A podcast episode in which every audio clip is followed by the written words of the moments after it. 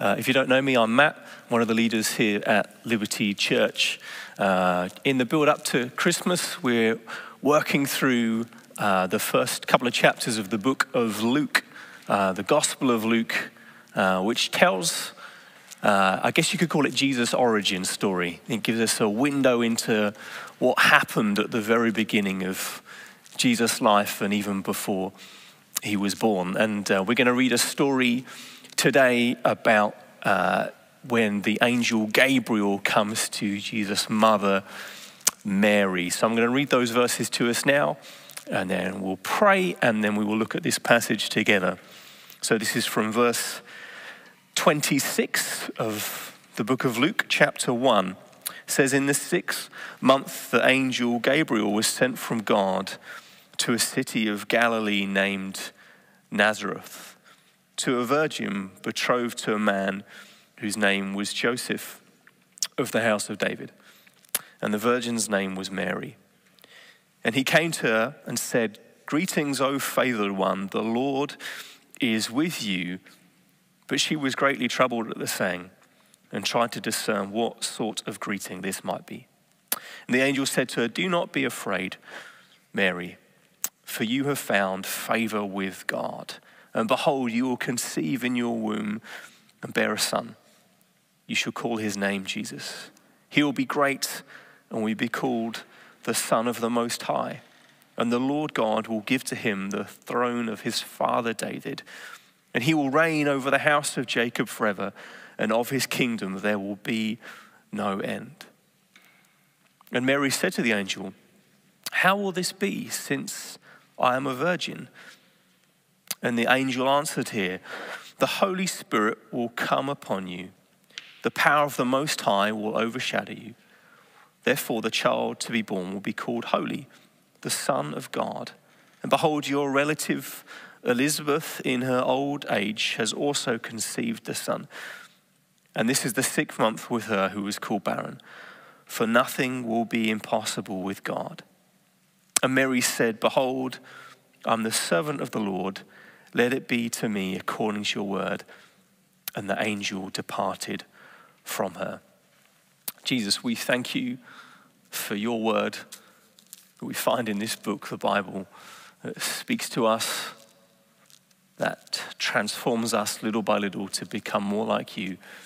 And we pray today as we look at these words that you would indeed speak, bring change into our lives. And more than anything, would we know your love your kindness, your grace towards us, your favor towards us, that despite what we might think, nothing's impossible with you. So you've sent your love into our hearts. And I pray these words would help us to see you and find you today, Jesus. Amen. Amen. The uh, writer and philosopher who lived about 100 years ago, G.K. Chesterton, he said this truth must necessarily be stranger than fiction, for fiction is the creation of the human mind and therefore congenial to it.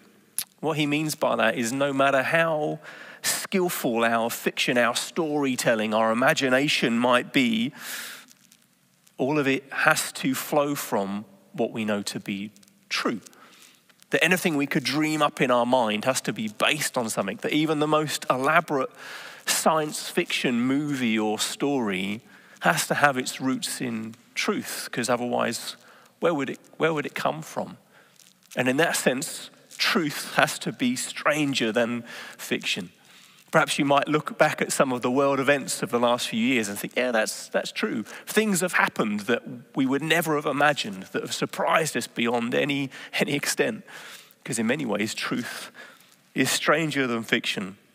And if you come to this story of how this angel Gabriel comes to this virgin Mary and says that she'll conceive by the Holy Spirit and have a child who is, becomes the king of the whole universe and has a kingdom with no end. If you really think about that story, you think that's, let's be honest, that's a strange story. Indeed, the truth here really is stranger than fiction.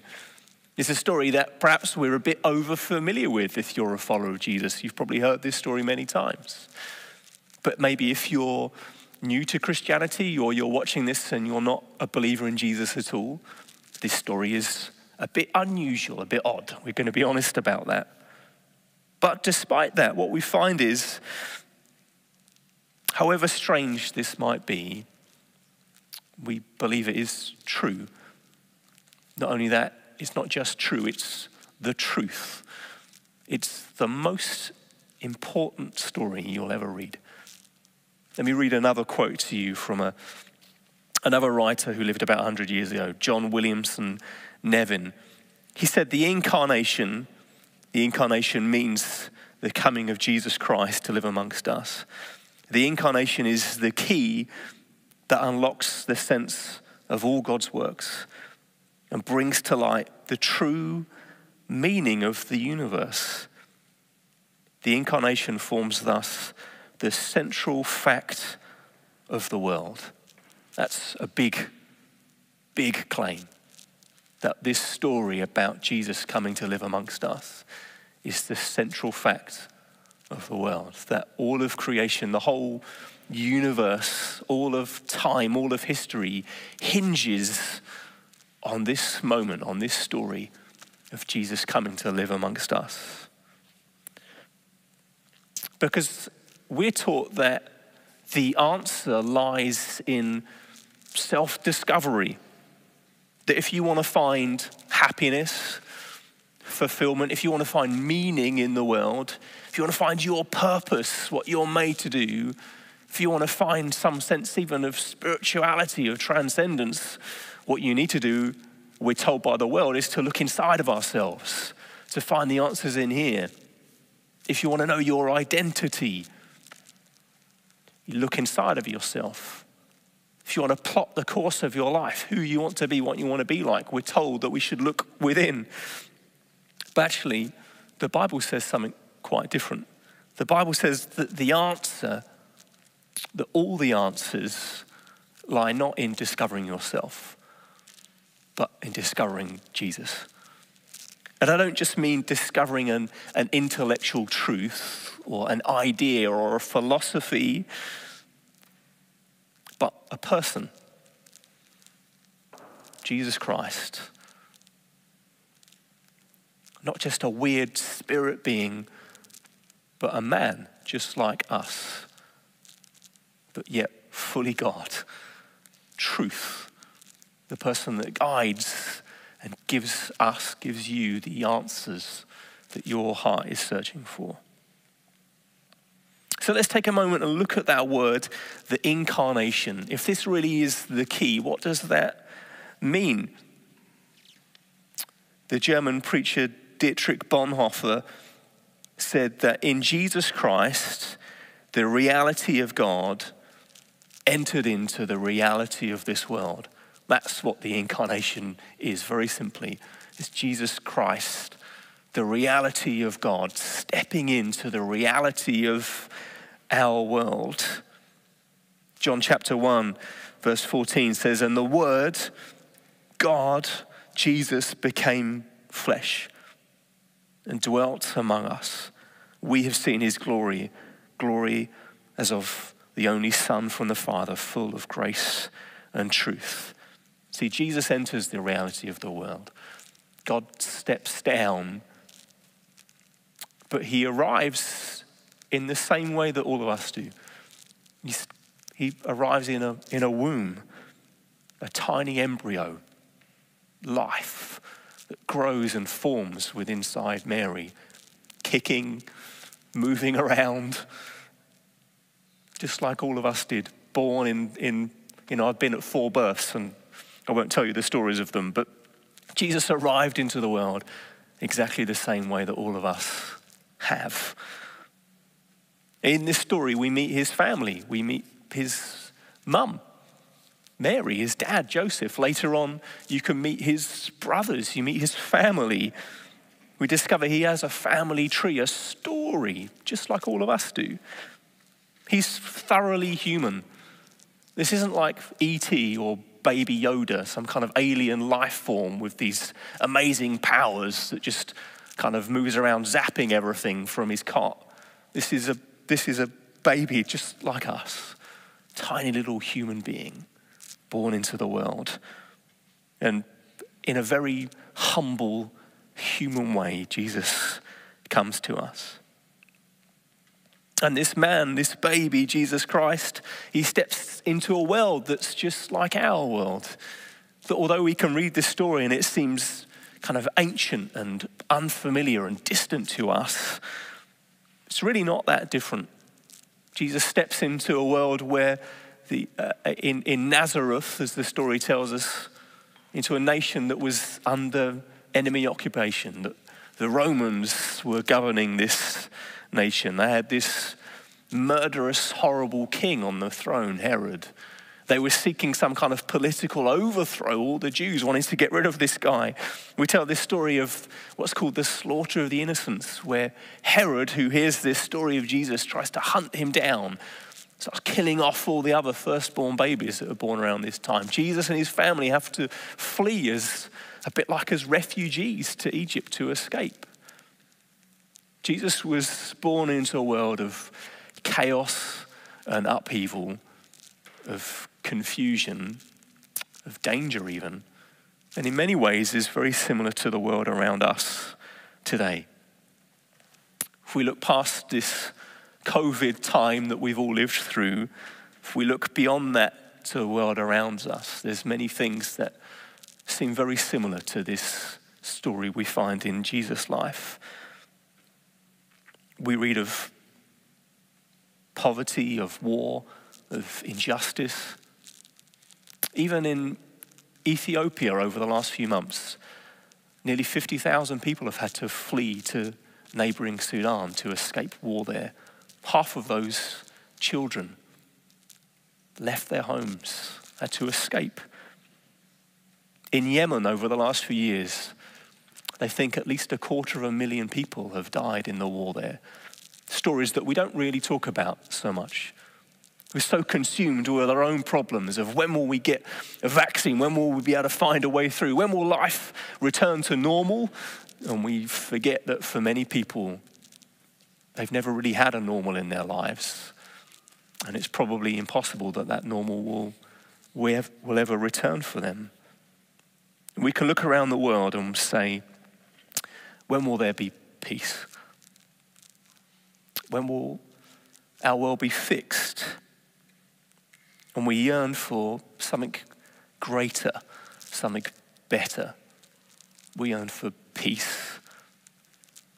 We, we yearn for hope, for kindness, for justice all around us. That's a good, right yearning that we have in our hearts. And the good news for us is that not only does Jesus enter the reality of our world as a tiny baby. He steps into our world, as broken as it was and broken as it is. He steps in as, as God. The Bible teaches us that the world was created by, through, and for Him. That's what it says in Colossians chapter 1. In Hebrews, it says that even the whole universe is upheld by his words, that Jesus is holding all of creation together.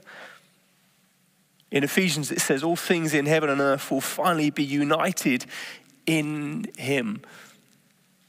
This one who was there at the beginning, right at the beginning of time, forming the world, who's holding the whole universe together, he steps down to become like one of us and at the same time very unlike any of us.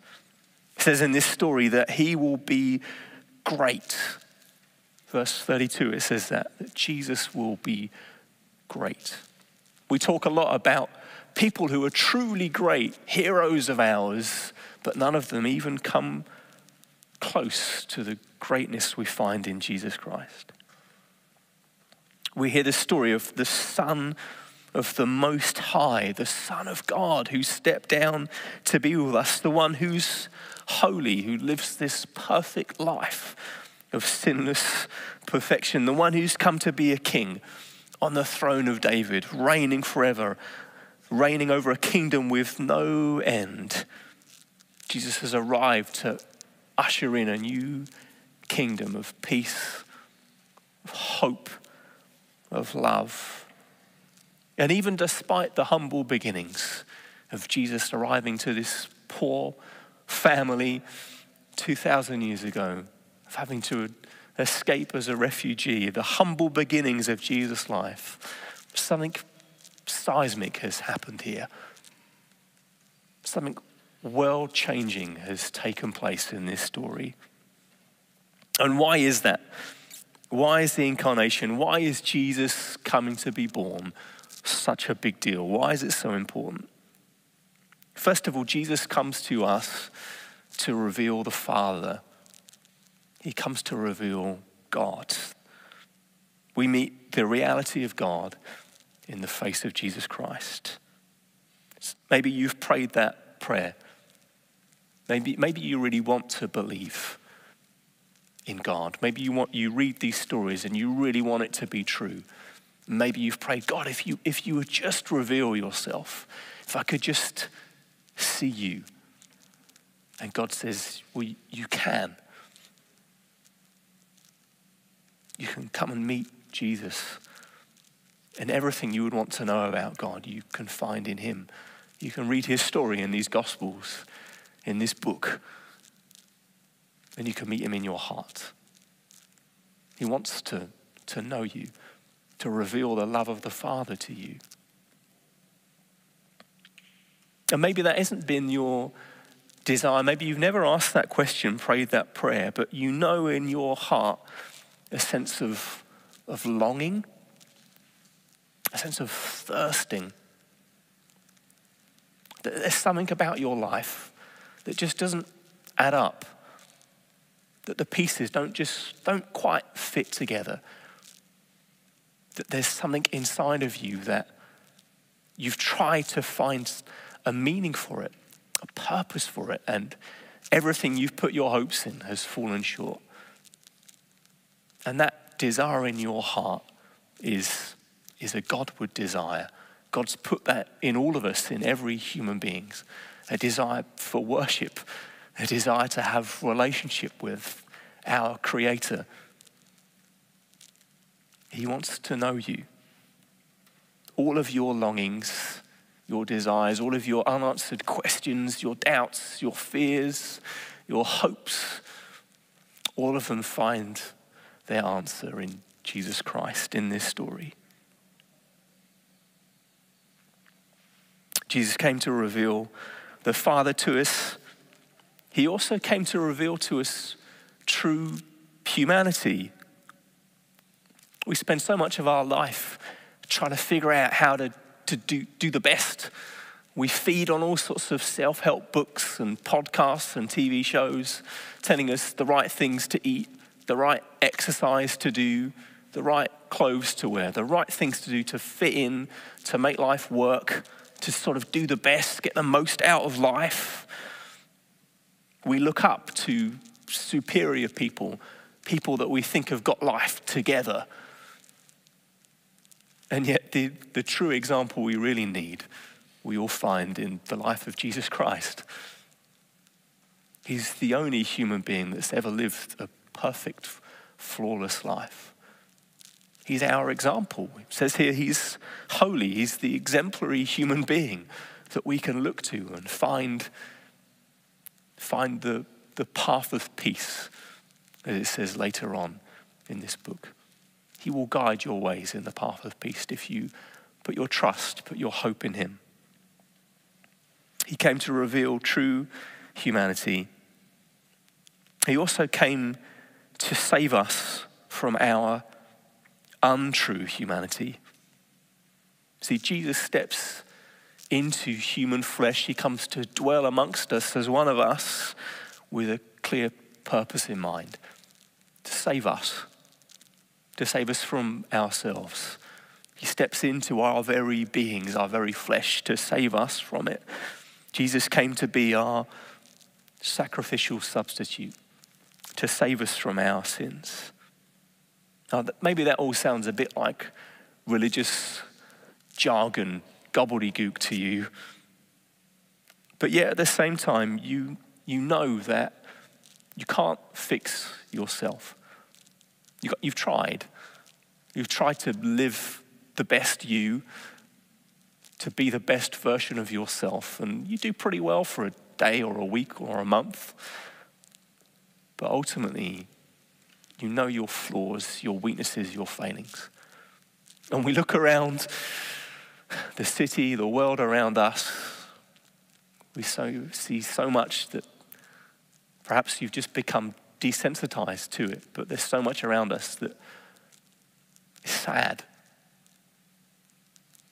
So many attempts to fix our broken humanity, and it seems like we're just caught in the same cycles that just repeat themselves over and over again. That we'd like to think that humanity is progressing towards some kind of human utopia, but we're not. We just make the same mistakes over and over again. God has sent an answer. God has sent someone to save us. It says in Galatians 4 when the fullness of time had come, at the very right time, God sent forth his Son, born of a woman, born under the law, to redeem those who are under the law, so that we might receive adoption as sons and daughters. See, that's the only answer that God's called you to, to know Him, to be His son, His daughter, to adopt you into His family. And the only way that will take place is by a, a redemption, a rescue, where Jesus has come to take the place for you. He's come to live a perfect human life in place of your failed, broken life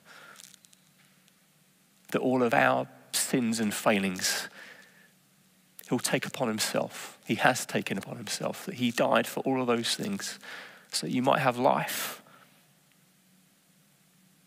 See, Jesus came to penetrate our sinful human nature and perform a recreative, redemptive work from within. That from within us, he births a new reality, he saves us. See, finally, Jesus, he came to bring peace. That's what Jesus came to do. And this truth is stranger than fiction. But in this story, we learn that nothing's impossible with God. If anything was impossible with God, then he wouldn't be God at all. But with God, nothing's impossible. And he stepped in to write this peculiar yet wonderful story to give you hope and to give you peace. See, this ruler steps into the world, but he doesn't come with a vast army to just force everyone into submission. He arrives as this helpless babe, but to bring about this new kingdom, this kingdom of peace.